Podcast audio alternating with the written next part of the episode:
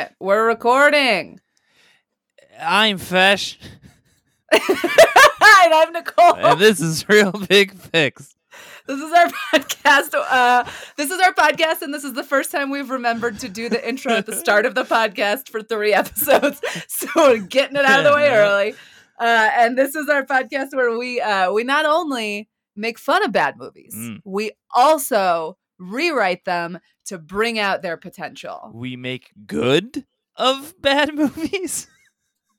Yeah, we don't just make fun, we make good. yeah. Yeah. I think that's fair to Make say. fun is such an interesting phrase. Yes.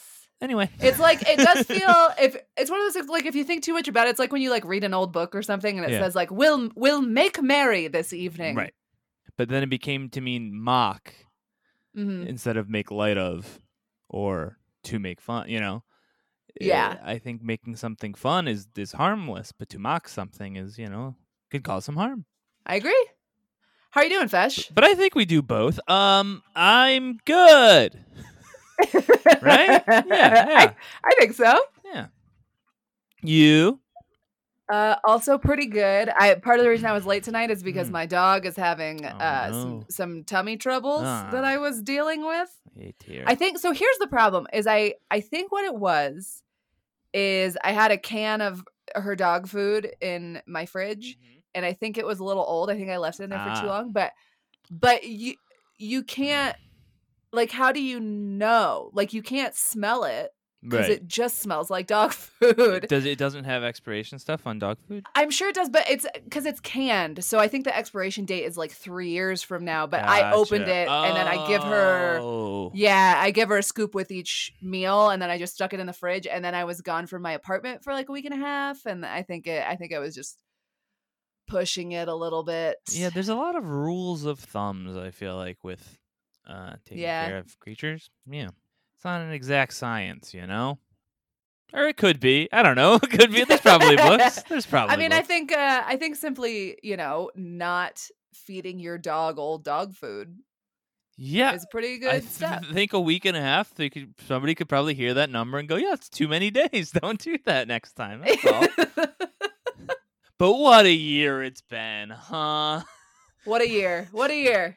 Well, Should all exactly. Acquaintance be forgot? um to get me into the spirit into the mood uh knowing you know you're running a little bit behind here you know what i did what? threw on some old fail army to get into the, the spirit That's how we used to warm up for this podcast th- together. yeah. Watching Fail Army. and that was very weird to to go back and be like wait i've seen some of these and they're nine it's nine months old and it's like it, you look at it, it's like march 2020 you're like "Wha-" so that was like the last day we could have possibly have recorded when we watched that video yeah. wild Watching watching fail videos on your own is a different experience. Well, I'm not alone, but yeah. Did, did you watch with Zenny? I Did, you did. I did. fail? I did. Fail Army? Yeah. You start off with some animals that get them hooked, you know? Sure, yeah. This just came out this week that Johnny Knoxville and Steve-O have both already been hospitalized like two days into shooting the new Jackass movie. God bless. Oh, they just started shooting? Yeah, I think they just started shooting. Huh. Okay. I think they're both fine. I don't think Yeah. that it's No, oh, they're, I mean, yeah, that's- for that's- broken necks or whatever. yeah, that's with the territory. Well, that's fun. so that's pushing that that that's pushing that back. Well, I don't know. I guess the editing process is still important for those movies, but it's not the same as like but mhm. a Marvel or Matrix movie where they have to yeah. really do a lot of post production. that would be that would be cool though. I would watch a I would watch a Jackass movie with a bunch of crazy CGI. Well, I watched all of them for the first time this year, right? Again, at the last opportunity that I could. Uh, uh, Uh-huh. and in the opening of, I think three, it might have been two. I they get beat up by a bull or whatever, and it's like in Uh-huh. a suburban setting. And I like, I don't know if it was just JZT's TV or something, but I was like, this looks fake, but is this fake? Is it? And then like the Wee Man one's like, nope, y- nope, this is. r- Oh God, oh no, this is real. oh boy because like, I would see for like an intro doing a Sure. fake thing, but no, they hey say what you will about the Jackass, boys, they ain't faking it, you know. That's a more of an absolutely productions kind of thing, is to fake some of them. Anyway, Dickhouse is more genuine than absolutely. for better or worse. I'm just putting it out there. There's more irony poisoning involved in absolutely productions. I think so. Who, what what has Absolute Productions done? Absolutely, it's uh that's uh Tim and Eric, Nathan for you. Ah, yes, yes, yes. Okay. Uh, there's some more, I'm sure. Eric Andre probably, which is a mixture. Eric Andre, I would say, was a mixture of Tim and Eric and uh, Jackass, right? yeah. Okay. Great. Well, now that we've settled that, let's talk about a movie that's worse than all those movies. Mm. New Year's Eve. 2011s, yeah. New Year's Eve. Did we start saying 20 when it hit the 10s? Is that was it 2008 and then when Yeah, because I think it's because like saying like 2008 Yeah, I don't is like that. But 2000 I don't think I, I don't think I really started saying 20 until 2012. Oh, okay. I don't think I started saying until this year. Whoa. No. Okay. Eh, 2019. I probably said 2019. Yeah. It is too long to say 2018, Yeah. but I It's think I was out there doing there. I was think I was out there doing that. Wasting everybody's time. yep. I moved to New York 3 months before this movie came out. 4 months before this movie came out. Okay. And I remember seeing subway posters for this movie. That's my connection to this time and place. Yeah, it, uh, it was this is the Valentine's Day and then this, right? Mm-hmm. Valentine's Day was first, and these are for for listeners at home who haven't seen. The plot summary aspect of this is going to be a little bit hard to Ooh, do. I think boy. we're just going to have to do it as we go Yeah. because it is a Love Actually style movie where all of this happens on New Year's Eve, and it's a bunch of different intersecting storylines that happen in New York City. Yes. Does Valentine's Day take where's Valentine's Day take place? California? I don't know. I haven't seen it. Uh, I'll look that uh, look into that while you lay some more groundwork. Sounds good. I am a big Love Actually fan. I get why people don't like it. Mm. I, I don't begrudge anybody who doesn't like Mm. Love Actually, but for me, I, I think it was a right place, right time movie for me. And I do just kind of generally like movies that are, you know, a series of interconnecting storylines or Sure. even a series of disconnected vignettes. So, just for my taste, I think I'm giving this movie a little bit more leeway Yeah. than other people might. These, like this movie, and I assume Valentine's Day, are so clearly trying to rip off Love Actually, which is a Christmas movie.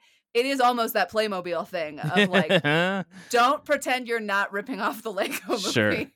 don't pretend you're not ripping off Love Actually. And I think I have a friend who I think recently changed her name, but was Uh, the artist formerly known as as Naomi Thieves has a thing when she makes films and and about her her film analysis where she says like after a celebrity becomes too famous they just shouldn't be in movies anymore because it takes you like you're not watching a character you're now watching Tom Cruise is actually not a great example Yeah. because I think I I, think- see him more as Ethan Hunt than I do Right. as Tom Cruise right. but you know like if you're too famous like then you're not watching the character you're you're like it's a celebrity i know Yeah. uh and this movie is just nuts to butts packed with celebrities Who- To the extent none of that which that can pass as a human being. not none not at all Like even is Um, it Timothy Olyphant who's like the least famous of all, but it's still like nah, not buying it. It's not. It's not because you're famous. It's just because you're weird. It's yeah he's the guy which- coming from the the wedding. no that's josh duhamel Josh Duhamel, Yes. yeah and, and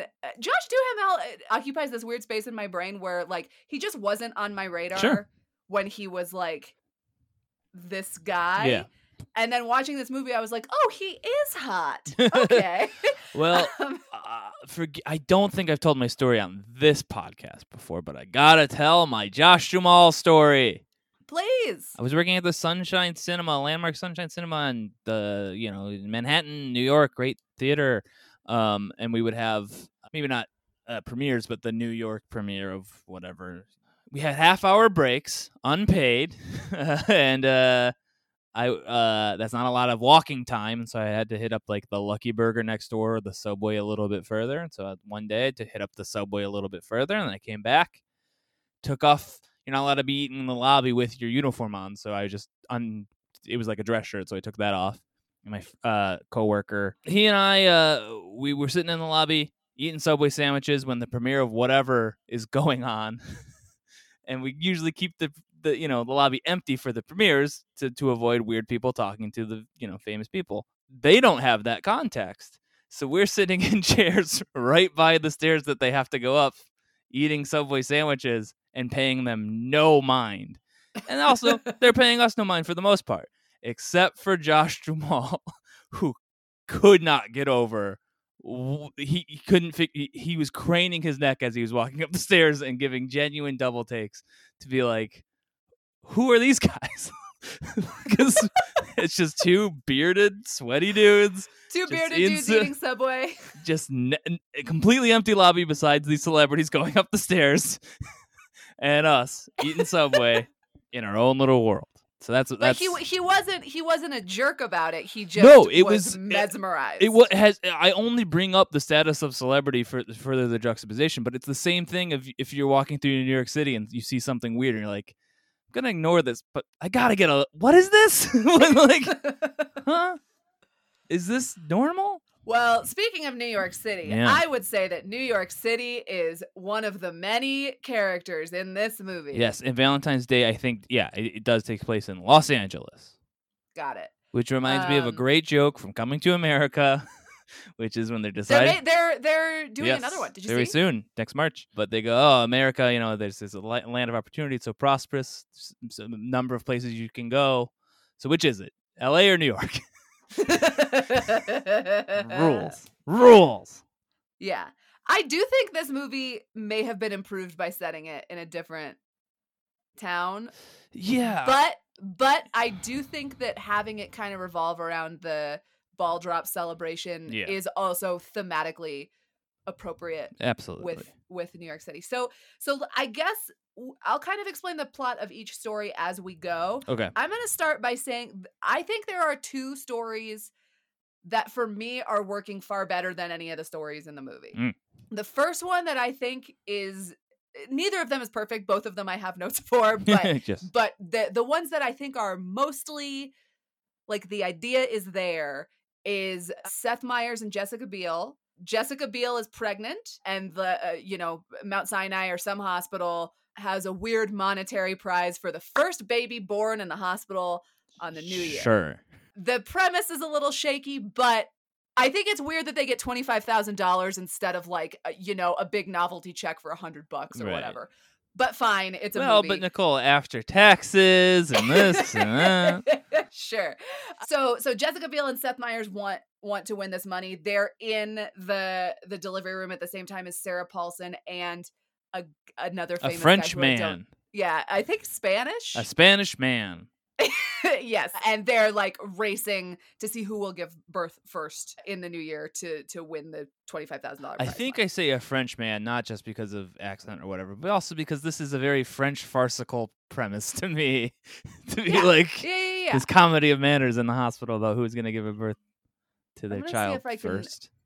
Till Also- Schweiger. Also, my co- German. Oh, he's German. Okay. God bless. Uh, also, my coworker was named Phil. Everybody out there screaming at your phones. I, I also just remember that my friend Naomi changed her name to Chantal. Okay, great. So, you can all all- put your tweets away. now, I have completely forgotten what this German actor's name is. Could you please repeat it? Uh, what the what was? The German actor's name. Oh, uh, I don't. Uh, Till Schweiger. T I L Schweiger. Schweiger. I don't know. I'll look him up on IMDb real quick. But that storyline in general, I think, is working. The other storyline that I was surprised that I ended up liking more than the others was the Zac Efron Michelle Sure. Pfeiffer storyline. Uh, and that storyline is Michelle Pfeiffer uh, is like a very mousy, like secretary, scared of everything, scared to live in New York woman. Zac Efron discovers that she has this New Year's uh, resolutions list that she didn't complete last year, and she has tickets to like a big fancy Gala, yeah. ball. And uh, Zac Efron uh, makes a deal with her that he will he will complete all the New Year's resolutions on her list if she gives him the tickets. And her New Year's resolutions are stuff like go to Bali, walk every borough in one day, etc. And he finds ways to do that within New York City. So Yeah. like he takes her to an immersive spa that is like it looks like Bali. He takes her to the New York Miniature Museum so she can walk around a miniature version of All New York five in, in, like yeah. 10 minutes. Yeah. And that, uh, you know, I Yeah. have some issues with his characterization and sure. I think some things on her list could have Yep. been more fun, but in general, I I was surprised how It's a well very that story worked. 100 Deeds of Eddie McDowd. My name is Earl. It's very. Uh, Exactly. Be kind, And I- rewind. uh, yeah. Yes, and that's and I think that that particular story again is served really well by being in New York City. Yes. I don't know that they totally use No. that element as much as they could, aside from the fact that like they go to the miniature museum, Right. which is in New York City. But But, I didn't know that until this movie. Like, have you uh you've seen the John Wicks, right? Or some of them, Hell or one of them. Yeah, uh, I've seen all uh, three. Oh, great, love those movies. But yeah, the geography of that of New York in that movie is totally fucked. yeah, But I have to stop myself every time I start to complain about it to be like, yeah, only New Yorkers care about that. Yeah. like literally, no one else who's watching this gives two shits. So it's a movie. It's a fantasy movie. R- relax. But yeah, with this, it is you're choosing to set it in New York. There's opportunity for greater things that you're not doing. It's not just that they got street names wrong or whatever. It's that it doesn't really factor in as much as it could. Yeah, uh, yeah. That being said, Yes. I think I think the premise is solid, and my notes are like punching up instead of like fundamentally changing. Yeah. Uh, Also, I love seeing Michelle Pfeiffer as like a mousy little nerd Sure. because I think of when I think of Michelle Pfeiffer, I think of Catwoman. Yes. uh, and like sex pot, like Yeah. hottest woman Well, alive. that is how they start that movie. Is she is a mousy little nerd and I know, dies and then have the turns into Catwoman. I have the Catwoman Sure, image sure. seared into my brain. Sure. So seeing her as that, Yeah. uh, was fun. One little thing that I have about that storyline is John Lithgow is in it as her mean music boss. hmm Uh, this is again just to rip off Love Actually. I think because a big storyline in Love Actually Mm. is working within the music business. Yeah. And that actually And factors into need- Love Actually, but it it, it factors in heavily into love Yeah. actually and there are musical performances in Of new year's eve that are that are uh you know uh, perfect and good. essential to the quote-unquote plot Memorable and least- fun.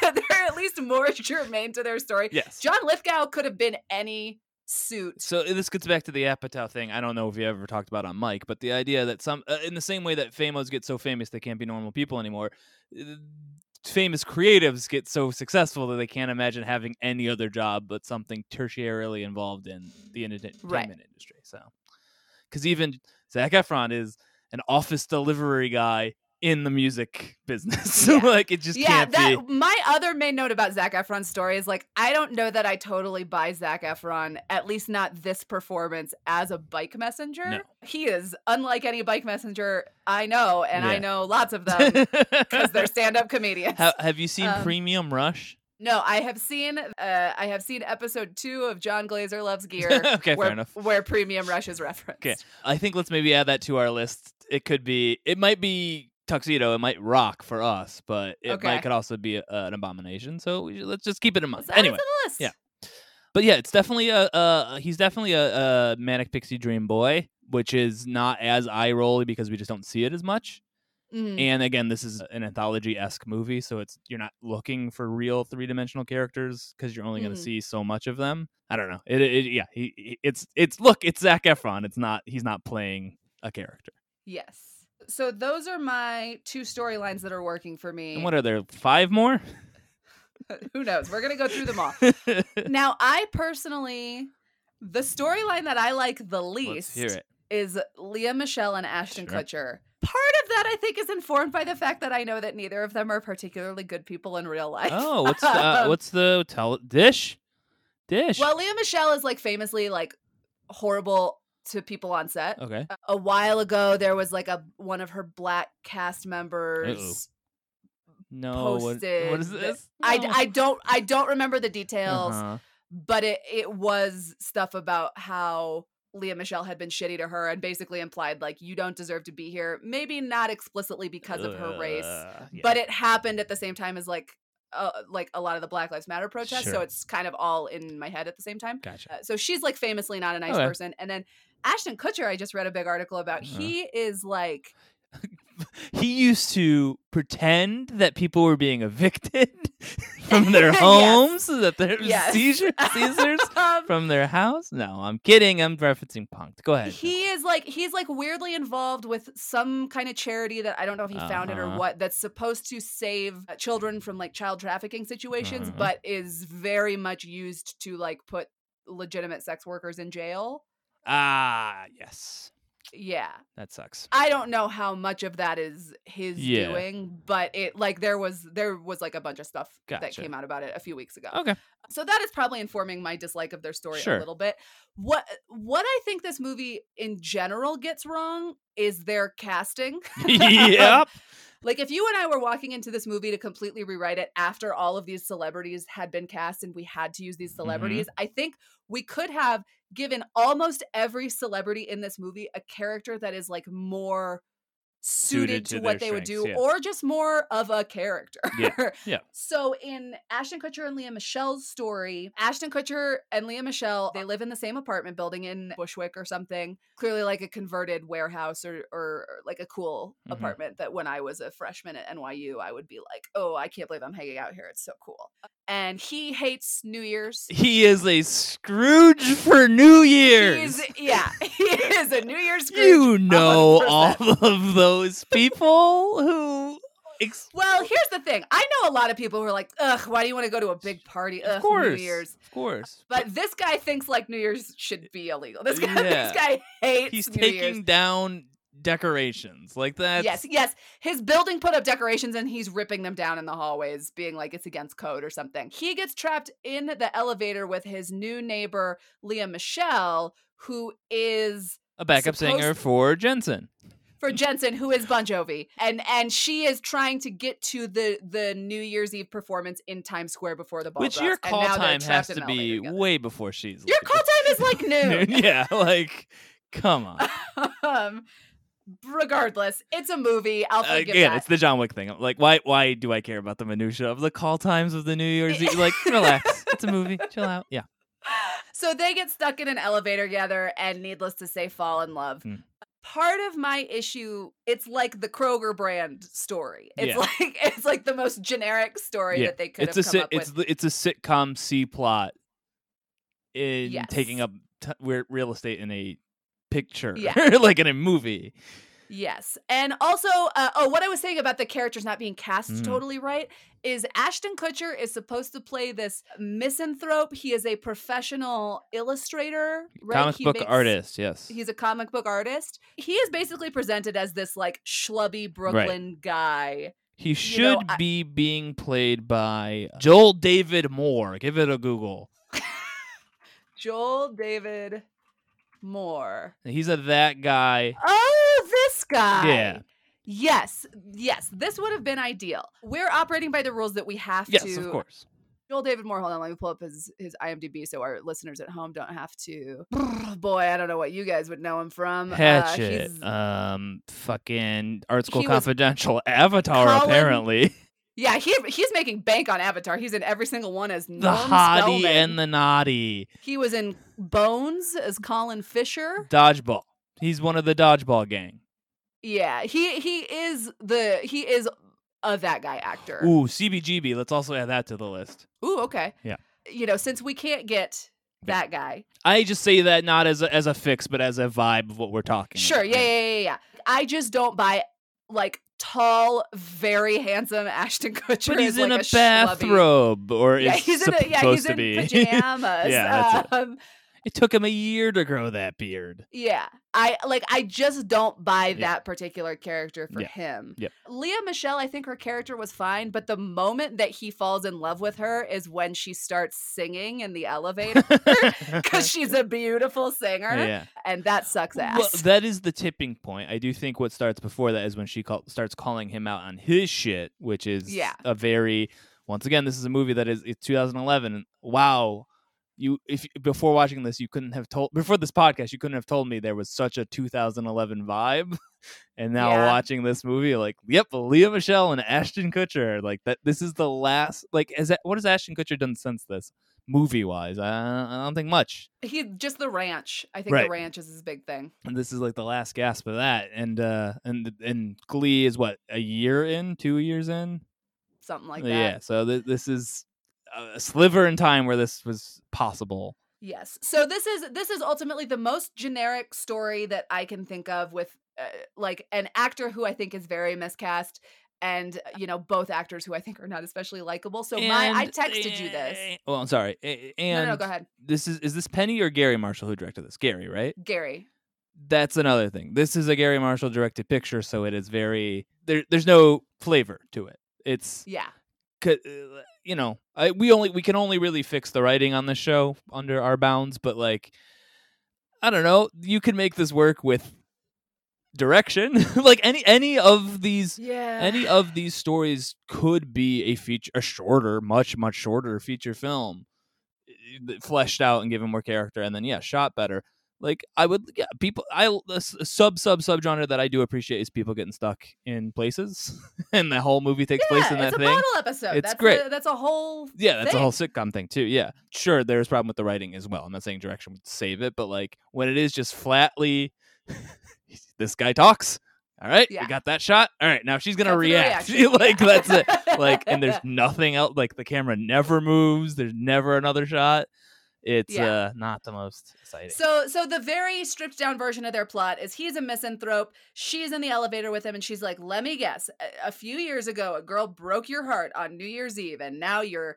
now you'll never go out on New Year's Eve again." And he's like, "Oh, you got me." And then he draws a picture of her, and then he's like, "You have to sing for me." And she's like, "I can't possibly sing for you," which is like, you're about to go sing on national television on one of the most watched broadcasts of the year. If your like, I get how it's weird to sing to another person sure elevator, but if your job is instance, to like- sing you're Yeah. down to sing at the drop of a hat I, like Yeah. that's that's just if you've devoted your life to it you're it's not the same thing as like oh you're a comedian tell me a joke like it's still as rude don't get me wrong yeah. but uh, they don't but have the same easier. yeah they don't have the same neuroses about it is the vibe i got from uh, every singer i've ever met but yeah go ahead Yeah.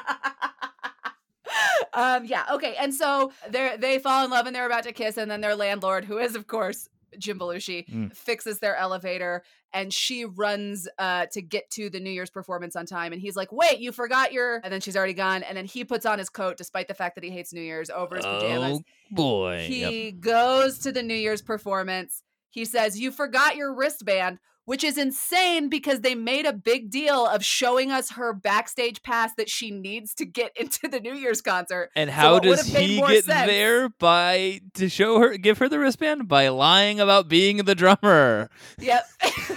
So you don't need the wristband. yes. Which So- again, you could argue that was just an excuse that he needed to get himself to go after this person and take this leap. The movie Mhm. does not make that argument, but like Yes. That, I eh, I could see it. Yes. And and I think it is just as meaningful for him to be like New Year's Eve means nothing to me and I hate it, but this person, this night is important for her. Sure. I have to give her this pass. Yeah. So that she can achieve her dream. Yeah. Uh, which would have made more sense. But that is within the story as exists. I texted you this. Oh yes, I think a more interesting story would be if two hot people are trapped in an elevator on New Year's Eve and they're like, oh, this is going to be our New Year's Eve story. Mhm. And then they fucking hate each other. Right. yeah, And then, uh, and we can talk more about specifics. and Yeah, we can yeah, also yeah. change it. But my proposal for that, because I have a, I have another pitch for the musical number at the end, would be that she then runs out of the elevator, but drops her pass, and Ashton Kutcher is like, "You, uh, you forgot your, eh, fuck it, whatever," and then he doesn't give it to her, and she can't get on stage. And then Mm. I, and then I have a pitch for great. that later. Well, let's then let's but move on and we'll circle back to that. that intersects with somebody else's Yeah. storyline. So if you want, if you no. want to say your thing, Oh, I don't remember what my thing was. Uh, Okay. uh, the only thing I'm sitting on is more of a general, once again, philosophical macro thing about movies at large, less about this specific movie. But well, I can hit that at any lull that we need. you know. I also have a macro thing okay, about New Year's. hit, hit it. so part of the reason that I'm pitching this like nightmare elevator scenario where I think let's embrace the singers you have met and she's like I have to sing tonight, but I couldn't possibly. Well, I guess I Right. could show you. And he's like, please don't sing. Right. Um, that could be fun. Yep. But here's the thing about New Year's this movie embraces the concept of New Year's as like a time of love, which it is for some people. Yeah, mhm. You like, what do you see on midnight? You see a lot of people at kissing at midnight yeah. or you what do you see on New Year's? You see a lot of pe- people kissing at midnight. You also see a lot of girls crying in puddles. You know, like New Year's is not Yeah. sweet in the same way that Christmas is. Like on New Well, Year's Eve, Hmm. There's a reality to Christmas that isn't depicted as much, or if it is, it's very much uh, the f- fake edge lord version of it. But it's not. I mean, sh- like the I guess the equivalent of that for a Christmas movie would be Santa Con, but New Year's Right. Eve specifically is messy. I see what you mean. There's it's not so much the shadow of the thing; it is the tech. It is, the tech. It is yeah, fundamentally part Yes, of it. I see. good is call. like good call. 3 a.m. New York City's a nightmare. um, like bartenders work that night and fucking hate it, but just rake in money. Yeah. Uh, like there's so much more to New Year's Eve than just love stories, and I get that. Like I know who the Yeah. audience for this movie is, Right. But we're not writing for them. We're writing for us. Sure. well, again, I'll get more into that in a minute, but I think my biggest issue with this movie truly is if you're going to call it New Year's Eve, it might honestly this movie might as well be called a concert. Right? Like New Year's like the Michelle Pfeiffer one excluded because that is explicitly about I have 10 hours to well, yes, accomplish my okay. year. So, so the Michelle Pfeiffer one and also the Seth Meyers one, and I think that's why I liked those yeah. two the I- best. Seth Meyers to a different extent because it doesn't have to. It has nothing to do with the New concert. Year's. Yeah, but it does have to be New Year's. However, like I do think it's a fun idea Sure. Within the within this I- story. it's that certainly a thing if, if if the other if the remaining X were stronger New York New New Year's plant flagged or flagged planted uh, uh, then yeah I wouldn't be as annoyed about it not being super New Year's Eve that one specifically but when the ratio is pretty much one to six or whatever that's where the nitpicks start getting stronger you know yeah. um, I'll get into my big general thing before we move on to the other stories. I texted you, and again, I don't know if these words are the right words. One thing I walked away with this movie from is that I feel that these movies, um, or movies like these, the tone, this very same thing I was just dunking on Marshall about being flat and just covered shots or whatever, are necessary.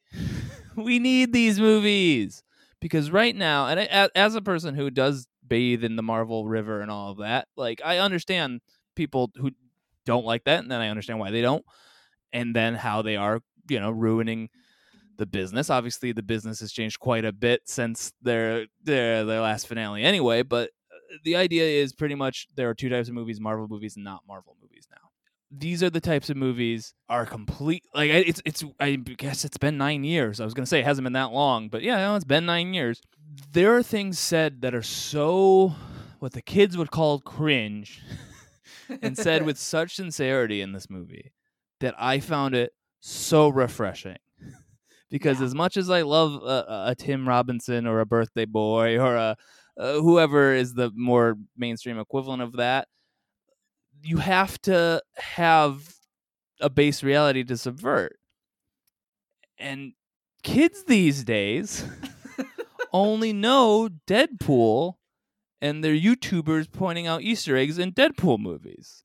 Like, obviously, that's a gross, gross, gross oversimplification. But Mhm. this is a this movie is the equivalent of running to stop somebody at the airport. In it, you know, like, and not just saying it's a romantic comedy. Obviously, it is, but like that specific trope of like, I don't know, the airline food jokes, right? Mhm. Do you think a kid has ever actually heard an airline food joke or just people referencing about how there are too many airline food jokes? Mhm. So to me this feels like yeah, I don't know that I love a slice a plain slice of untoasted bread, but I sure need that in my life at some Yeah. point. Like and again, I, I, I'm not saying everyone necessary isn't the right word because I don't think anyone needs to watch this movie. like that is not the argument but, I'm making. But culture, culture, Culture needs, this style. like this to build To- off. of. yes. Yes. and also, like, I don't begrudge people who are like, uh, I had a tough week at work. I want to Oh. go watch a nice movie. absolutely not. Yeah, that's not that that's my doesn't challenge. that's me. not my argument either is that uh, yeah, Yeah. that's I so over the course of quarantine and being a newlywed i have learned to love reality television unironically because uh, also working nights getting home and having only so much time before i have to like not have to Uh-huh. but feel the you know go to bed it is like yeah, as much as i want to watch this movie i just got home i'm tired and we only have this much time i'd rather just throw on something that i don't really have to think about Mhm. don't feel any professional jealousy towards like, you know what I mean? Like it's Yeah. it is just this perfect like it's the stimuli being sent to my brain. I can check my phone during it, not miss a single thing, not feel bad about whatever. So I, I understand the, the the value. I guess is ultimately what I'm getting. at. Maybe necessary isn't the the most accurate word, but I am seeing the value of this Mhm. style of movie more and more because also speaking of ruining the business, uh, you know, Netflix is where you find all of the movies that Marvel has killed, right?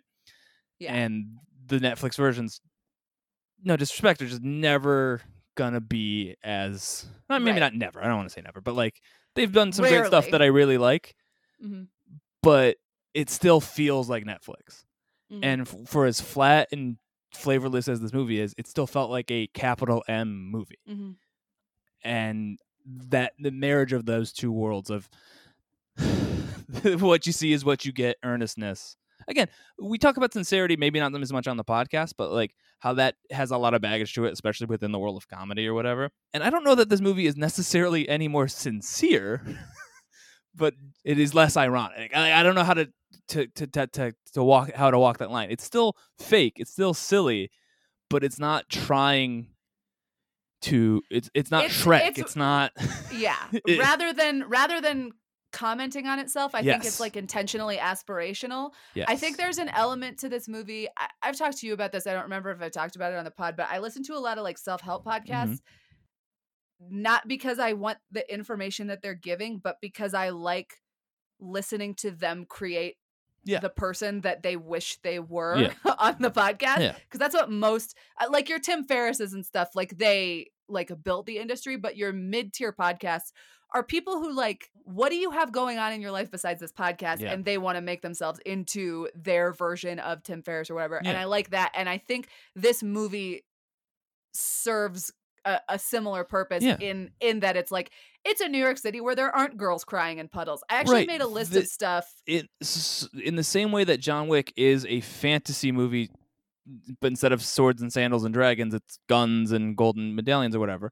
This movie is about the magic of Christmas, but Yeah. it's it's about New Year's Eve and more Uh-huh. grounded. It's not about belief in Santa Claus, but it is belief of this magic of you know leaving one's heart open, and that's how love finds its way in. That Yeah. style of belief and magic uh, that is just as you know. I'm, I'm not trying to be a New Year's Eve Scrooge about it, but like, yeah, that, that's just as much of a of a of a magic and fanciful idea as true love's kiss waking one up from death you know? Uh, Yeah. but i guess it's less about irony and more about well no irony is a part of this but cynicism this is not a cynic in the text of the film it's not a cynical movie. Its existence might be cynical but what you're actually watching is not. Yeah. and i think that is what again desire is not even the right word. I want it to be there still even if i never Mhm. i want the option uh, you know even if i Mhm. never intend to go see it i i want it still to be out there for those who do Yeah. Well, you and I have also talked about like a lot of like we were both fairly sheltered kids and a lot of like our interpretation of the world yes comes from movies Yes. and TV shows. And if I was a kid now and all of the movies and TV shows were self-referential of self-referential of existing pro- like yeah you know, there's just there's no yeah there there. yeah and I'm interested to see like what like today's 10 year olds end up making, you know, in 10, 20 years. Sure. Cause it'll be so wildly different from from like the way that my brain functions Right. because that's the world they come up came up in. yeah I don't think it'll be worse, but I do think it will be be different. And Definitely. I I do hope that some of them have have the base reality for of it. course Okay, so to get back to the movie, I I made a list of some stuff. These are I think ideas that we can't put into our rewrite just given the constraints of like sticking with the filmmaker's intentions. Mhm. But if I were making a vignette style uh, interconnecting stories movie about New York City on New Year's. I would have a story about like probably two girls and two guys who go to a club and both girls end up crying. One of them's losing a shoe. The two guys end up fist fighting each Right. other. I would want a story about that New Year's. I would want a story about like the kind of people who go to Times Square like wearing a diaper Mm. because they're going to be at the celebration all Mhm. night. That is crazy that that's not in here. As just like I've talked about it before of like the Airbud commentators where you just get two improvisers in to shoot their thing Yeah. in one day. it doesn't have to affect anything. Just cut back for jokes over and over again. Uh-huh. How that is not in here is wild. Yeah. And it is it's two Midwestern people who are Right. like, we're gonna we're gonna camp out in Times Square, we're gonna watch the ball drop, and I we are gonna be prepared. We're gonna get there first thing in the morning and stay there all day because I wanna do this And this then year. Ken Jeong floats in to be like, "Hey guys, it's still going good. All right, gotta go. See ya."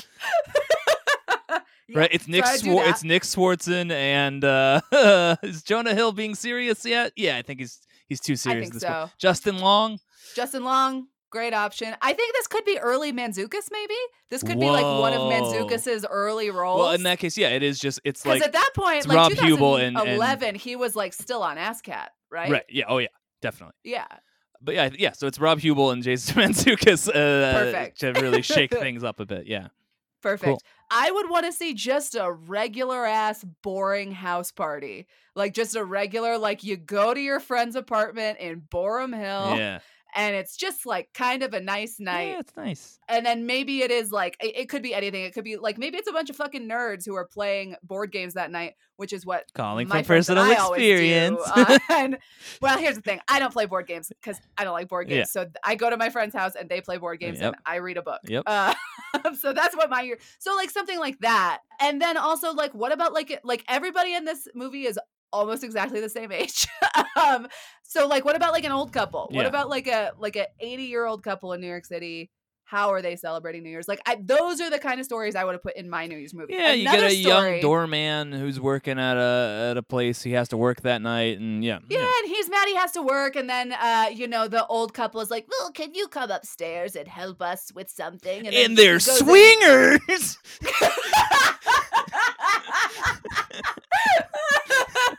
sorry, perfect. that's, I'm it. Sorry. That's more of a 2013 version. My bad. We're ahead of our time. Yeah, yeah, yeah. The another story I would have put in, which we will get to fixing this in a little bit, but I thought what was going to happen is Josh Duhamel is a at a wedding upstate and then has a hard time getting back to New York City Mhm. in time to go to his big party.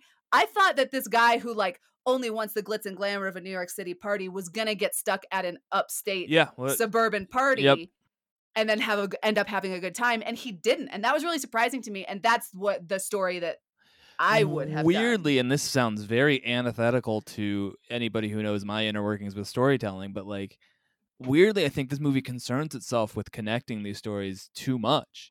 I agree. It's just not important. And I think I think the prime example of that is Sarah Jessica Parker's story. Sarah Jessica Parker uh, has uh, like a teenage daughter. The teenage daughter wants to go to New Year's uh, uh, in Times Square. Correctly, Sarah Jessica Parker's like, "No, you're 13. yeah. I'm not letting you go there alone." The the daughter goes anyway. And then to connect that to another story, the only other time, no, not the only other time, no, but there's the, more, but it's the first the first other time it connects is Sarah Jessica Parker calls Zac Efron and is like, oh, and then Zac Efron answers the phone and goes, "Hey sis," you know that expression that only exists in let's movies. look up these these ages, huh? I did, I did. Remember, I texted you. All right. Uh, I think they're I think they're like 17 years oh, apart, Oh, okay. Something like that. So so not impossible, Yeah. but still tough for me to Yeah. buy. Yeah. like that didn't need to happen, especially because we end up finding out that uh, Josh Duhamel wanted to rush back to the city because he and Sarah Jessica Parker met at a party last year. And it was like, you know, if, if we meet each other again in the same spot next year, then we'll be a couple or Yeah. whatever, which has its own issues, but that's how they were connected. That's how Brad Um, Paisley tried to get back with his ex girlfriend. Really? He saw they saw Father of the Bride together, and then they broke up. in up. real life or Yeah. in a song? no, in real life. And then they broke up. And then when Father of the Bride 2 came out, he took a thing of roses to see it at the same theater at the same time they saw it in hopes that she'd show up. And she didn't. Yeah, of course she did. And then he went on to marry one of the daughters from Father of the Bride too. really? Yep. Wow. Hey, good for him. I think Brad Paisley's okay. I haven't done much research, but that was the vibe I've always gotten. Sure. I haven't heard anything about Yeah, him. I think he's okay. So anyway, those are those are all the stories that I would add. I think within the rules of this podcast, we have to work with the existing course, yeah, yeah, yeah. stories. So to bring me to my next point, so so Lea Michele ends up not getting to the big New Year's performance on time. Another story in this movie is Hilary Swank is the party planner for the New Year's Eve celebration, rockin' New Year's Eve in She's- Times Square. She's the co-head of the Times Square Alliance or something. yeah, the, the, the Times Square Alliance is a real thing. It's like an Uh-huh. urban planning thing. Like they're No, the no, ones who redid it to have all wrong. the seating and That stuff. might be but real. she- but I don't Yeah. need. I mean, it's the In equivalent. any like, movie- them talking about the Times Square Alliance is the equivalent of like, like in Valentine's Day, if the Los Angeles City Council Exactly. was really important to the plot. That's what I'm getting at. I just don't Yeah. need to hear those. Yeah. It's very weird, but fine. She's planning the party. She's very stressed out. Ludacris is a Oh security God, I guard. completely forgot. Ludacris is a security guard at this event. At first, it seems like they're sort of romantically connected, Yep. but And then, then it's no. not. Then he has a wife and kids. Yep. For some reason, she it's surprised s- him by it's like- bringing the wife and kids Yeah. to his job. it's like played as a oh, bet you didn't see that coming, and it's like no, I didn't because it's not. no, I did it because it doesn't matter. Yeah. So I think more fun than having Lea Michele sing fucking twice in this movie. Mhm. Because at the end, Oh, she she gets a big solo because Mhm. Jensen runs off to Jensen, who is Bon Jovi, runs off to be with Katherine Heigl, who it's insane that Katherine Heigl is not the overworked party planner Yep. in this movie. Yep. But instead and then and then when he leaves, Lea Michele comes comes to the spotlight and sings her song. Have it be Ludacris. Yeah, yep, yep. Let yep. Ludacris have the big musical Yep. number at the end. Right, because then, all right, yeah, we're getting into fixes here. Because yeah, you could have again. I don't know why his character's in this movie. He- yeah, so there's a want right there. He's like, you know, I'm a security guard guy. I have a friend who's a delivery boy over at the music thing, and I yeah, try to and, slip and him then a. he's trying to get his mixtapes Yes. to the to John Lithgow, the music Yes. producer, which then justifies Yes. three things that were not justified Yep. in the existing movie. And then that's where we get a moment at when there's an empty stage. She doesn't have her backstage pass, so she can't get in, and so Ludacris has to step up. I mean, that's Yeah. funny. It's funny that a security guard saves New Year's Eve. yeah, Yeah. it's it's better that way. Yeah. So that's my pitch for that. Another issue that I have with the Hilary Swank storyline is a big I don't even want to call it the main hurdle that she overcomes, Wait, I'm but sorry. a Who? big thing Hi- Hilary Swank is what you're saying? Hilary, Yeah. Hilary Swank, who is the party planner, the big ball, the big Mhm. ball that drops, Mhm. won't light we all up. know it. We all love it. Yeah, it wouldn't be the know- same without it. okay, so so the this so city's about- economy is built on this ball dropping tonight. so they turn on the ball right before it's supposed to drop. It's been working up till this point, but now the light not all of the lights are working and then all of a sudden they're like, "You know what this means? We've got to call Kaminsky." yeah. And then Kaminsky is played as this big thing where like she she vaguely insults him and then he starts to walk out. And I think like for the Kaminsky thing to matter, when he comes in at the last minute and makes the ball work, he needs to be the long underappreciated electrician, working class guy. And maybe she's the bitchy event planner who's like, my job's important, you're the help. Something like that. Or she's just so busy that she doesn't give him the respect. Yeah, so instead of him being posited as the cleaner, like you only call him when you have the unsolvable problem. Uh-huh. Yeah, he's positioned. They're looking for that person. They're like, who can we get in to come do this? And it's this guy who's been under and their nose he's the been time. there Yeah, all along. That's better. and then that's why it makes more sense when at the end she gi- literally gives him the keys and is like, "You're in charge now." Yep. When she runs off to Yes. to do the rest of her story, which we'll get into later. Uh, she also in again in a speech that should have come at the climactic Yes. moment of the movie is placed within the first third of the movie when she gives a speech about the like the ball doesn't light up and then for some reason she has to give a press conference about how like She gives a presidential speech. yeah, truly the president should be giving this speech where she's like it's about the meaning of New Year's and about New York City coming together. Yes. That's like what the fuck is it's this? weird that that British Christmas movie invokes 9/11, but this New York movie doesn't. Oh, side note, at the end of this movie Mike Bloomberg has a cameo. well, of course. He's introduced by Ryan Seacrest. This is a movie people Yeah. paid fourteen dollars to see in cinemas. This is right before Soda Ban, right?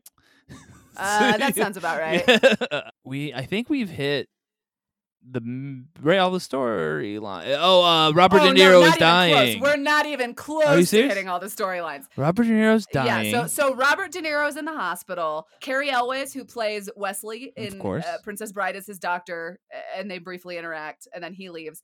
And then Halle Berry is the overnight nurse who stays with him. whose husband is in Whose the Middle is East, Yes, whose husband is Common, deployed. Yeah, uh, and he's deployed in the Middle East. And then she, uh, hold on, this is the movie that I took the most notes on, uh, and I wrote something down for her. Okay, so Common is in the military, and that happens out of nowhere. We do, we like she vaguely alludes to like I don't got any other plans or something like that, right? yeah, I don't have any other plans. And then after she gets off of her shift, she puts on a pretty dress and then she Skypes, Skypes. with Common. But he's like this happens out of nowhere, and that could for sure use some sort of buildup because because they're Skyping and she goes, I miss you, like on the verge of tears. But it's not really earned, aside Yeah. from the fact that like we all get that it's hard to have a spouse Sure. in the military. Like it's so just suddenly happening in her storyline that it doesn't Well, because it's not her storyline, and then it becomes there's a finale to a character who we knew nothing about besides she was a Yeah. nurse. Yeah. So that, like, even if it is just in her conversations with her patient, where he is asking her, like, uh, he and he does sort of be, like a pretty, pr- Right. He's dying, so he's like, "Pretty girl like you, nowhere to go on New Year's." Yeah. But like, we need more of that. I think we Yeah. need more of her philosophy. Like, And you know, nurses, the more pretty nurses get nights off because they have things to do. yeah, yeah, that's how nursing works. I know this is an old fictional Sorry, character, Alice, but you're yeah. too ugly to to get New Year's off. um, Damn. So uh, they just need a little bit more of an interaction. And then Al Pacino's dying in the hospital. He Robert wants De to go up. Sorry, sorry. Robert De Niro is dying in the hospital. He wants to go up to the roof to see the ball drop One last time. for so- one last time before he dies. We find out that Hilary Swank has to run to the hospital. One moment that I did like, Uh-huh. Josh Duhamel is trying to meet the the woman of his dreams before she escapes and Hilary Swank also has to run to a meeting and they're running across New York City at the same time and you think yeah, they're running yeah, towards each other and then they It's meet good. in the park and then they both look at a clock Yep. and then keep running past each other. I I liked that that that is that the fun. spirit of specifically New York New York New Year's. We're all ships moving around each other. like we're not yeah, that's Yeah. that actually fulfilled the premise better than most of the things in the movie Yeah. is the fact that they don't know each other. And so Hilary Swank runs to the hospital. She sneaks her dad up to the hospital and they go upstairs to watch the ball drop together. But I don't think that the story earns the like quote unquote emotional moment that they have on the roof. Like Yeah. it like you never in Hilary Swank's story see her like wrestle with the idea of family or that there's something wrong in her life beyond that she's stressed out about planning Sure. this huge event. It is a retroactive thing to be like, oh, that's why she gave such a fucking speech about this thing is because now we know the importance of the ball to her. But it's still it does. It's not saying it's earned. It's just and I didn't especially connect that speech to that moment because Sure. the speech itself was so full of platitudes sure. that like there isn't anything specific about it. So that whole thing is like it just needs to get more specific. I think I think it can even like I, you know I know I criticized that the Lea Michele and Ashton Kutcher story for being like story TM like generic story. Yeah, yeah. But like a generic story fix for this is she's so obsessed with getting this event right because of something in her relationship with her father. Maybe like like New Year's in her family was was always bad because uh, her mom died on New Year's Mm. or her dad always had to work and could never be home Mm. or some bad event happened on New Year's and she always wants to make it right uh, to reconnect with her dad in some Mhm. way. And then you know, they get to the top of the building. You pulled it off, kiddo. Yeah. yeah, uh, it this movie's connections. I think that why I am more on the side of lose them is because the way they do them aren't strong enough. It, it's it's uh, this is where my mind goes, but it's like the it's a fun thing in the world of professional wrestling when we can team two people up that we wouldn't necessarily think are together, but the connection makes so much sense that it's Mhm. like uh, the uh, they didn't do this, but they had a character named IRS Irwin R. Shyster who was a tax man, and they had the Undertaker, and they were going to team them up and have them be called Death and Taxes. And it's like, yeah, that's dumb and fun and great. They didn't end up doing it, but th- there's this. It feels like so that's that's while it's very broad and big and easy to a degree. It, this this movie's connections are more so when it's like we have these two guys and we have to team them up. Let's come up with a name instead Yeah. of coming up with the like what was a fun thing to do and then oh it, it worked it's perfect it's like well this guy's thing is uh he's this this guy's thing is that can we come up with a pun that we change one of the things to, to make it fit the thing. It's like oh this is a bad example but it's like oh this guy's a, a rock star a- and this guy is a, is a baker. So they're a team rock and rolls. It's like yeah that's not as clean as death and taxes dude. Like that works for what you needed tonight yeah. but like that clearly you're not building towards that and with obviously with a movie as opposed with professional wrestling you have a lot more time and resources and power to change everything to make it point and build up to Yes. Well, especially because you don't have existing characters with whole exactly storylines. You're making everybody up. Yeah. So that is sort of my my main fix for for the Hilary Swank story. Uh, uh, uh, fucking um, Robert reveal Niro yeah storyline. Other other storylines. So we we mentioned Josh Duhamel. He, it looks like he's gonna get stuck upstate. He he gets in a family's RV because apparently this family's not gonna have any problem getting an RV into fucking Manhattan on New Year's. well they're not as concerned about any of that shit they're there to see the rockettes the next day so whatever Oh, I thought I thought they were there to see the Rockettes that night. No, okay. they say New Year's I, Day. I rescind my statement. Okay, but he gets in an RV with this family who's like ostensibly like kind of religious, but then the grandpa's like a perv. Um, sounds right to me And he goes back to the city and he tells this big story about how like last year at my New Year's party, I stepped out to get some pizza, and while I was out there, I met a woman, uh, and she changed my life that night. But it, she said that like shit was happening in her life and she couldn't do this right now. But if we both went to the same spot next New Year's, then they'd give it a chance. And so now he's trying to get back to that same spot.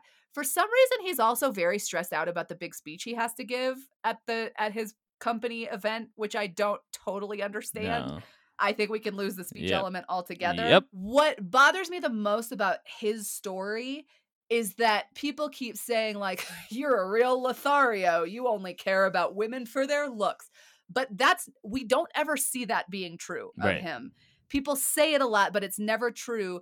At the at the very end when he makes it to his company party, there's a bunch of women hanging all over him like Ooh, you got away from me last year. I know what kind of girl you like. kind we all. Live like, in why is this separate happening? universes that only align on December 31st. apparently and and then he's like i can't do this anymore portal then- closes at midnight. The portal Yeah, closes. And then Halloween Town too.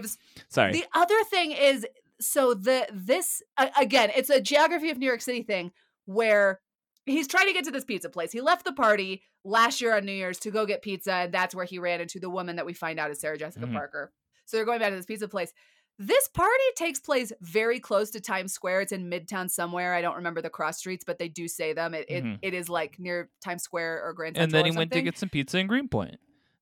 The the pizza place is in fucking Little Italy. Oh, is it? I thought it was Greenpoint. I th- I, thought it was it- even more ridiculous. But yeah. It might. I mean, it's the. I think those banner, like the Yeah, the banner things, were yeah. from from Okay. San Gennaro Okay. Festival. Okay. Either, Either way, way, it's too far away. Either way, it's insane that the because they're they're like, I left the party for a minute. I stepped out to get pizza. A forty-five minute subway ride Yep. away. Yep. um, again, it doesn't matter. But what, the what does matter movie. is that for whatever reason, that street, whether no matter where it is, is completely bare on New On Year's New Eve Year's Eve. in New York because City. the pizza place is under construction. yep. Whether it's in Greenpoint or it's in Little Yep. Italy, that street's It's covered with people covered on New Year's people. Eve. Uh, I think And the Josh- idea is that it's New York City, so everyone there's just a giant magnet in Times Square drawing everyone there. Which again is That playing a- into the that would be a cool New Year's movie. well, that's what I'm trying to say though. This movie is a fairy tale in that sense, where it's like it's it's not supposed to be realistic. The portal closes at midnight. Yeah, Like that is yeah. everyone's thing with this movie. And so yeah, this is the night of year that the entire population of the world occupies Times Square or is at home in bed. Nothing Yeah. in between. So my main fix for the Josh Duhamel story is Yeah. like, let's see him. Yeah. Either don't make him a Lothario or let's see him be one. And and I think the much more fun version is just have him get up, get stuck upstate and meet somebody up there. Yes. Uh, but that's not an option. He comes back. He meets Sarah Jessica Parker. Yeah. Okay. So hold on. If that, if to, to go that route, I like that route. To seeing seeing him stuck up there, have it be he's got like I, this movie. This is too bold of a choice for I think this movie, but like the hottest call girl in the world is Yeah. waiting for him in his Manhattan loft. Like he is. Who A, I think I think right now it would be Margot Robbie, Robbie, 2011 would maybe be, Megan Fox. We gotta. That's that's we're in between those two arrows perfectly. Jeez.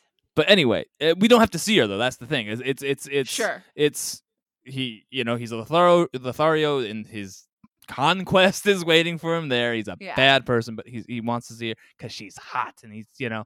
And so instead instead of us hearing about this chance meeting he had last year, and hoping to rekindle it, let's just have this be the year that he steps out of a shitty party that he's trapped Yeah. at. Yeah, let's just have him meet her this year. yes. And then that's that's it.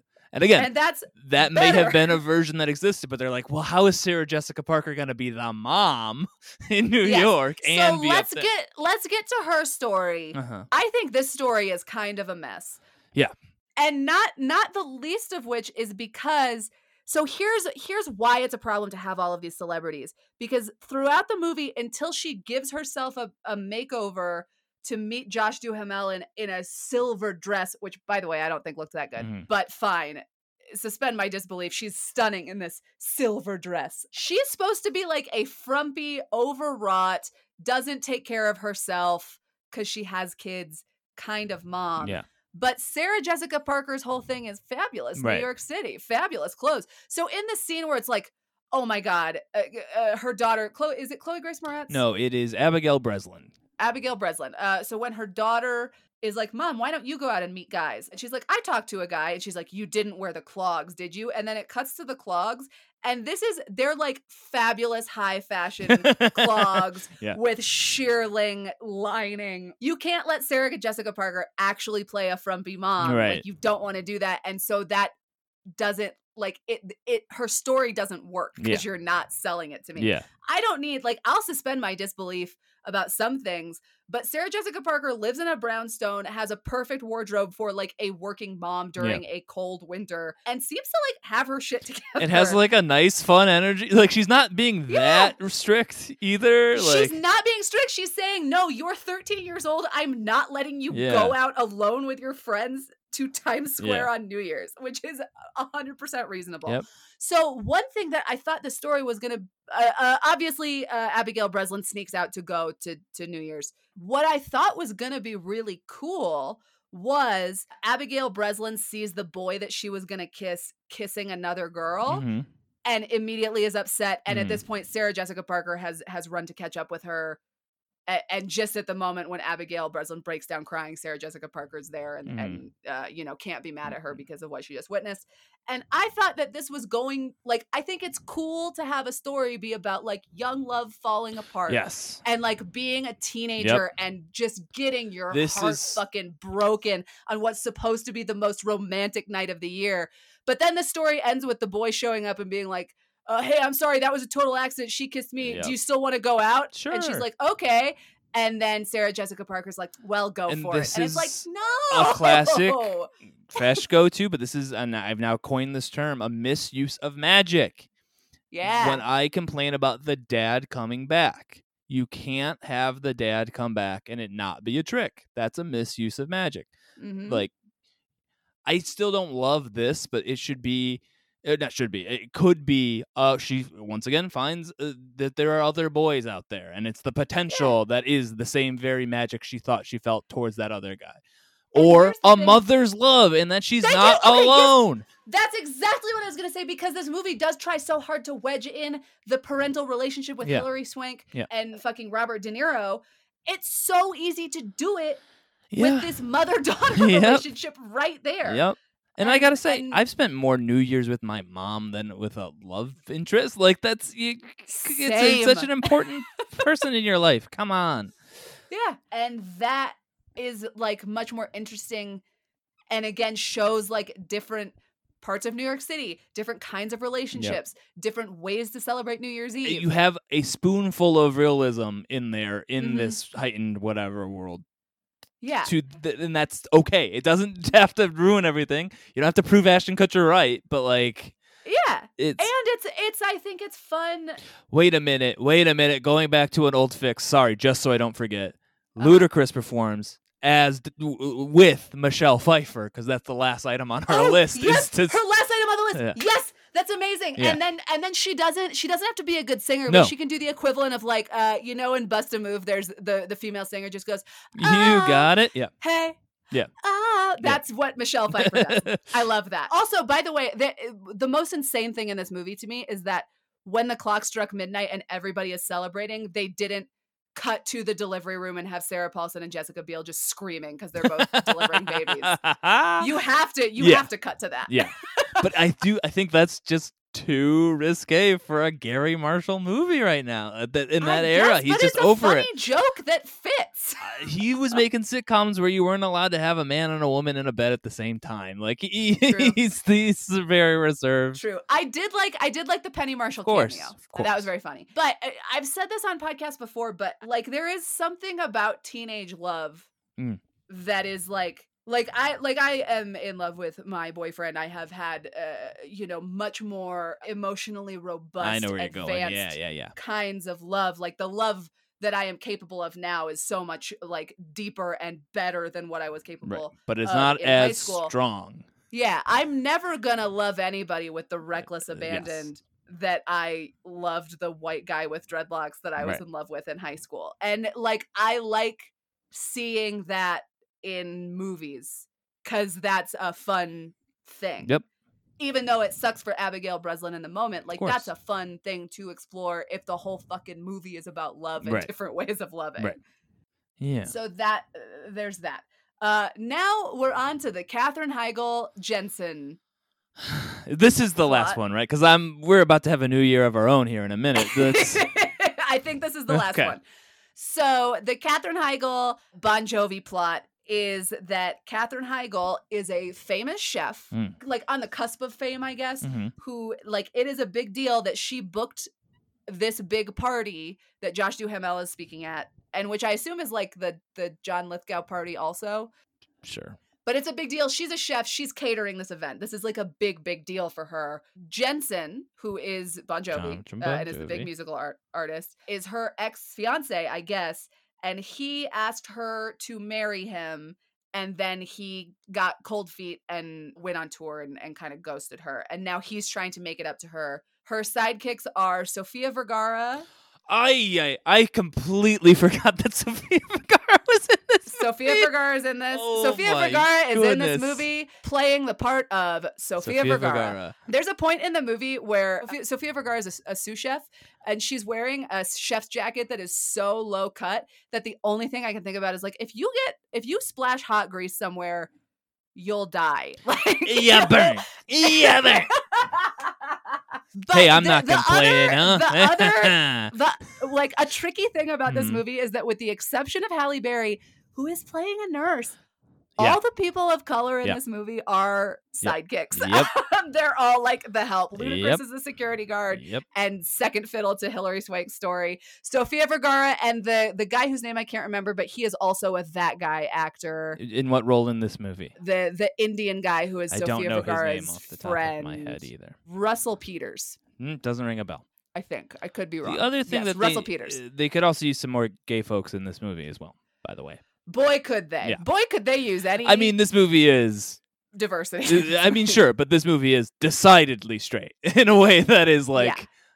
That also Yeah, felt like it's on the way out of 2011 as well. Yes. The the one thing I will say in their defense, and this is maybe just me trying to justify my own choices, is Uh-huh. I am currently writing this big romantic comedy for Audible, Uh huh. and I really tried to put in like, uh, you know, as many like gay You tried to be more as I yeah, yeah. could, and then I ran into the problem of like, well, I don't want to make my main character gay or even bi because it feels weird for me as a straight Sure. woman to be writing a gay character. But then I don't want to make her best friend gay either because that's a problem.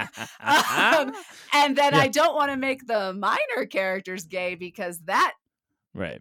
also feels like weirdly just throwing them a bone. Right. So so like I do understand why that's a problem, but in a story that is vignettes that take place Yeah. in New York City, easily Easily. easily Easily. get one of them to be a gay Yes. storyline.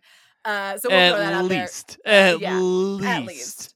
So uh, anyway, back to back to Katherine Heigl and and Bon Oh, Jovi. yeah, yeah. Who, by the way, are 15 years apart. So They're- yes. So know. again, not not impossible. But- He's a rock star. sure, sure, sure. Here's the other th- just as an aside, Bon Jovi is in this movie and like one of the things everybody loves about Bon Jovi is he is married to his high school sweetheart, which Oh. if you're going to if you're to explore love, like use that real like just have him be Bon Jovi and then be like I wish I could have a relationship like Bon Jovi's uh and then, you know, That's that's very uh, Happy Madison sure. energy of him. But uh Happy Madison made some good movies. no, for so sure. I'm- I'm just saying I'm it's cool it's a, yeah. I'm just saying that again, one of our rules is sticking to the artist's intent and all that.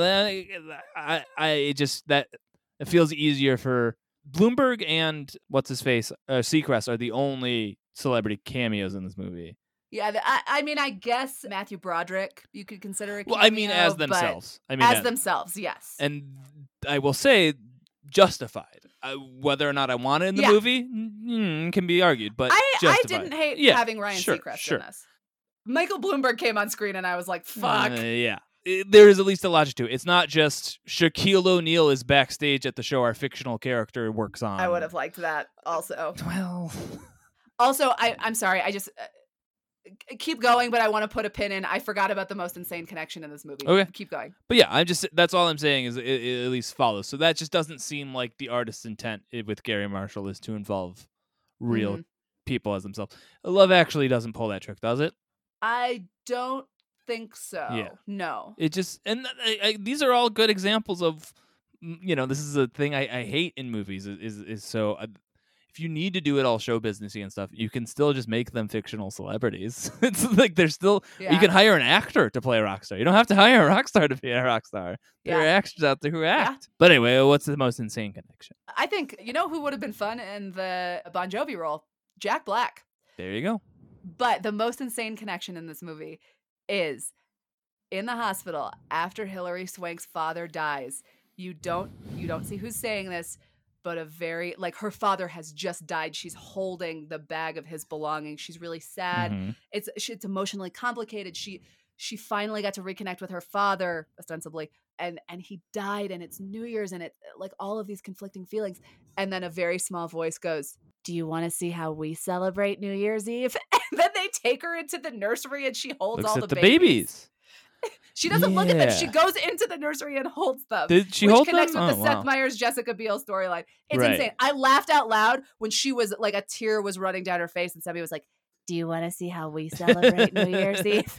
well What the fuck? yes, that does connect to the Seth Meyers thing, but it's also, and I, I, I'm aware that I'm one that can be too empathetic sometimes to these movies, but it is the circle of life thing, uh, you know. No, you then you want to know how you do it? Sure. Then it, she gets she gets the bag of her dad's stuff. She's reckoning with death, and on her way out, she walks by Sure, the nursery sure, and sees the baby. sure. well, like, it- it's well, it's if- not a mysterious nurse yeah, interrupting her to bring her to the nursery. sure. That is strange. I'll give you that. I was also expecting a bait and switch, but this is also Happy Madison terri- territory. But it's like yeah. uh, maybe you consider this a bait and switch. I don't know, but I was expecting tequila, you know, or, or something, and I was just looking at babies. So I was relieved it was at least just looking at babies as opposed to Yeah. whatever. Okay, uh, so finally, the the Katherine Heigl John Bon Jovi story. Last New Year's or a few years ago, uh, they split up. She's trying to move on. He's catering the same event. He keeps trying to apologize to her. Eventually, they reconcile, and basically, what happens is it's revealed that Bon Jovi, Specifically hooked- asked. yeah, hooked her up with like he was like, "I'll only play this event if you hire this woman's Yeah. catering service." And then at the end, he proves his love to her by he's supposed to leave to go on tour the next day, and he's like, "I'm not going on tour. I'm staying with you." This to me sucks for two mm. reasons. One, I don't think it's like a good thing for a relationship for somebody to be like, I'll just stop doing my career Right. to to be with this. Right. That sucks. It's also not as cool as it seems to get this woman a job because then I think in the real world that's you don't want to know that the only reason you got a job is because of your ex I uh. I understand that. I feel like if this were a profession, that's one thing, but this is a gig that is a one-time deal that's going to pay out the ass. You know what I mean? Like this isn't if he got her a position at the whatever, that's Mhm. that would that's a feeling that will follow you every day you go to that job if you were to have it. As a big old payday, I I I, do still see having it tied to a, a lost romance is still gross, Yeah. but I, I don't know that I would consider it the only reason you would get this one time amazing thing. It's less nepotism to me as eh, more than it, it is just like a writer thing. Like this is in my writer that it has to be this chef for this night. Oh, well, I don't know that that conflicts with what I'm saying. Uh, uh, yeah, I no, I don't know that that part does necessarily. I'm just saying in the sense that to me like like it is it is sold in this script as this like these are two huge romantic gestures yeah, and for me neither of those one neither of those really means anything for a relationship sure, long absolutely, term absolutely. and two isn't the big gift that the movie is implying that it is I will say it's not a sacrifice by any means, but a gift. I I, I could see it i- again if romance weren't tied to it, and somebody were like, "Hey, I asked you, I needed it for you." That does because I wanted you to have this. That feels like a gift. I think by virtue of it being an attempt to win somebody back, ruins that gift. Yeah, uh, yes, yes. I think we're saying Cool. sort of the same thing. Cool. And and this is also coming from my stubborn thing of like if my ex-boyfriend who I am on good terms with who Yeah. uh, you know was a comedy producer if I got like a huge gig and I found out it's only because he demanded that I get it that would suck and I would feel But bad I- I do like feel it. like So you're projecting the only thing onto it, though. It is I mean, definitely maybe. it is definitely the kicker as to why she got it. But Mhm. he couldn't have just picked a person. It had to still be a competent chef, you know. sure well uh I'm uh That's what I'm trying to tell you, Nicole. I'm trying to say that to you. That's it. the only. I think is we're I think we're arguing about something that we're one molecule apart on. Sure. Regardless, to to me this story doesn't work because it there's there is no proof anywhere in it that one these two should be together. Sure. Two that Bon Jovi's character has actually changed. You know, he did he made these big sacrifices, but like again, this is in, in the same way that the Josh Du- Duhamel story references events that we don't see so Yeah. much that uh, you know like the base reality is off screen so we are not aware of character growth Right. i think it's the same thing for this Yep, story definitely. where you're told in a speech in the first 10 minutes of the movie what their relationship used to be but because you don't see it Yeah. Then there isn't a change You're just see. Yeah. It is. there's implied You're seeing the third beat but- of uh, or a third Yeah. third act as opposed to the whole movie. Yeah. I also just straight up can't buy Katherine Heigl and John Bon Jovi as a couple. I'm sorry. It just Nope, doesn't. not at all they have no chemistry together i also don't really buy her as a chef but Okay. Yeah. I'll I'll you know that's one that I'm willing to Sure. suspend my disbelief on. One thing that I do like is they didn't really make her a bitch in Sure. this movie. Yeah. Although weirdly, it's like, well, she's a chef, so she probably should be, Yeah, because that's true. the thing everyone True. knows about chefs. You know. yeah, so I I don't totally know how to fix this story cuz just like the base reality of it I don't like. um and I also don't necessarily again, want them to to end p- up together. Right. Well, to play it to our audience as opposed to this audience, if that's what you, if we're gonna pull that off, is again not a misuse of magic. It is. I pulled that favor for a friend, not to win uh, their love back, and I'm not gonna end my tour. I'm just gonna let you know that I still care about you and that you are a good chef and you deserve yeah. this oh, yeah. So they they just don't get back together. Yeah. It's the it's two people who broke up and are now reconciling and are not getting back together, but who are on good Again, terms. if we're really breaking this down to be a, all walks of life and all Mhm. types of love, then yeah, past love is is one of them. You know. yeah. Uh, Yeah. There you go. Great. I love that. That's so much better. Yeah. Okay, I think due to the nature of this movie, yeah, we're already at a minute or a, an hour 25. Yeah. so if if there's nothing major we're forgetting, any other big fixes you This is want a to lot make? of cleaning up. No, here's here's a terminology pitch for when we have to do something along those lines uh-huh. that I'm surprised I haven't made the connection to before. This is a ska cover. okay. It's we didn't change the bones of this movie too much. We didn't, tr- y- y- you know, but it's it's Yeah. we we definitely made it our own. This is like when Real Big Fish covers Lita Ford. sure. Yeah, yeah, yeah. This is when they do Carol of the Beards. Yes, exactly.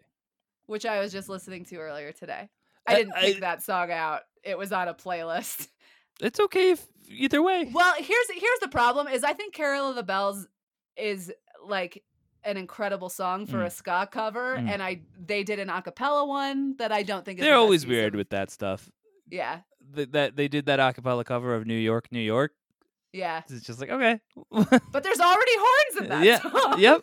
But that's the eh, that's the joke. Those little again. Speaking of irony poisoning, real big fish. Anyway, but yeah, I think this is also the first movie of this type that we've we've tried to tackle. I'm like, Yeah, it's very different from anything else we've ever done. for sure. So that's why this is a different format here. The the one other thing that I do want to talk about is how many blatant sponsorships did you notice? I got two. You know, uh, I wasn't really paying too much attention to that sort of thing. I, I'm gonna say One- goose egg. I'll probably remember them when you say them. But So the so the first one I think is like fairly germane to the setting and it didn't bother me, but when they turn on the ball for the first time, there's a big Philips logo. oh sure, uh, Which I think would be in Times That's Square, but was is, yeah. also very prominently Yeah, yeah. featured in this movie. And the other one is when Josh Duhamel is at the party, he goes to the bartender and they have a a conversation that is essentially like, "What can I get you?" I'll have a Disaronno. Di Serono, great choice. Gotcha. like one of those, a little bit longer. So that was the other one I found. Beers and car or alcohol and cars are two things where it's like, oh, I don't hear the specifics when they're said in movies, so I Yeah. just like that just it's just a Yeah. honk honk whenever they say it. Like, okay, that's done. But yeah, that, I'm surprised it's only those two that you picked. Like that's I, there think. may have been another one that I missed, but those were the two that I remember. Um, okay, here we go. Okay, Google. What was the budget of the 2011 movie New Year's Eve? The budget for New Year's Eve was $56 million. oh Okay, $56 million. Almost all of that's got to be above the line. yeah, that's crazy. I was expecting way I- more. Maybe maybe people were making like back end. or again, Thor. is- We're only on Thor in the Marvel movies right now at this Well, point, so here's the the, the, business thing. is still different. And also, I bet each celebrity had to be on set for like three days Yeah, because it's their anthology individual parts Steves. were Yeah, so short. Yeah. Yeah. so I bet that's part of it. Uh, okay, fifty-six million dollars. Okay, Google. What was the box office for the 2011 movie New Year's Eve? Its box office is $142 million. That's a successful movie. bomb. What a flop. We're really punching down on this one. Yeah, that's a very successful film. Came out December 5th, which is, yeah, you got to give yourself time before the holiday itself. Although New Year's is a weird time. I got to be honest with you, I wasn't excited to, we were recording this before, uh, you know, Christmas. And I, I was a little annoyed to be watching a non-Christmas movie, or another holiday, I should say, not just a non-Christmas, but the fact that I get it, but that's the podcast. I know- I know. the Oh. podcast grind. I know. But yeah, I just December 26th through probably you could still I could be down to watch this like 2 weeks after Christmas or Mhm. after or yeah, 2 weeks after New Year's. Uh, whereas a Christmas movie you don't want to watch 2 days Yeah. after Christmas, you know. Well, what's what is our version what, what does our version make Nicole? I think Same cast. You got to keep in mind same cast, same, director. cast. So all of the marketing can still function the same way. I think it's exactly the yeah. same. Yep. I think we make the exact same amount of money. You know, I'm gonna say couple hundred more because you're gonna get some people like me out there who are like, you know what? I actually saw that thing. It's not bad. you know, Yeah. go see Yeah. it. If if you find yourself just But- if you're a movie person, go see it. But then I wonder if it's canceled out by people like then you don't have like the Lea Michele fans. Oh, Lea Michele's still in our movie. She still oh I guess she still does have one song. Yeah. I wonder if it's if our movie is like this feels like the kind of movie that you like you you visit your aunt over the holidays and she's like that is a cute Yes, movie. exactly. And I wonder I wonder if we made changes that made it less of a cute movie that would Hmm. I think we break completely even. Uh, okay, all right, fair. Uh, okay, what are your what are your similar movies for this week? I uh don't have good ones. Okay, I hit on one last week that I'm gonna. I, I don't know if we were recording or not, but Trick or Treat is Uh-huh. is the Halloween take on Uh-huh. this sort of, but not really. It, but it's a it's a macro anthology. Uh, all takes place on Halloween, and it's fun. The other one is uh, 200 Cigarettes, which I haven't seen since I was like 15 or whatever. But it's like the same thing, but indie and in 19 from the late 90s about the early 80s hmm instead of those 2011 people, if it were like Martha Plimpton, Dave Chappelle, Paul Rudd, Elvis Costello, who does play himself in that, so I'm going back on my own word on that. But still, it, it's it's just a hipper version of it that came earlier than this. So those those are my And which one was it? 200 cigarettes. 200 cigarettes. Okay. I think the obvious one is Love Actually. Okay. And American in Paris, I think, has like the reason I picked American in Paris is because there's this really glitzy, glamorous New Year's party. And I think that that kind of aspirational Sure. Kind of the, the like, the feeling that you're at a super fancy party or getting to imagine that you would be at a super fancy party that you would never actually get to go to, Mhm. sort of similar to like how most of America probably watched this movie being like, I'll never go to the to the ball drop.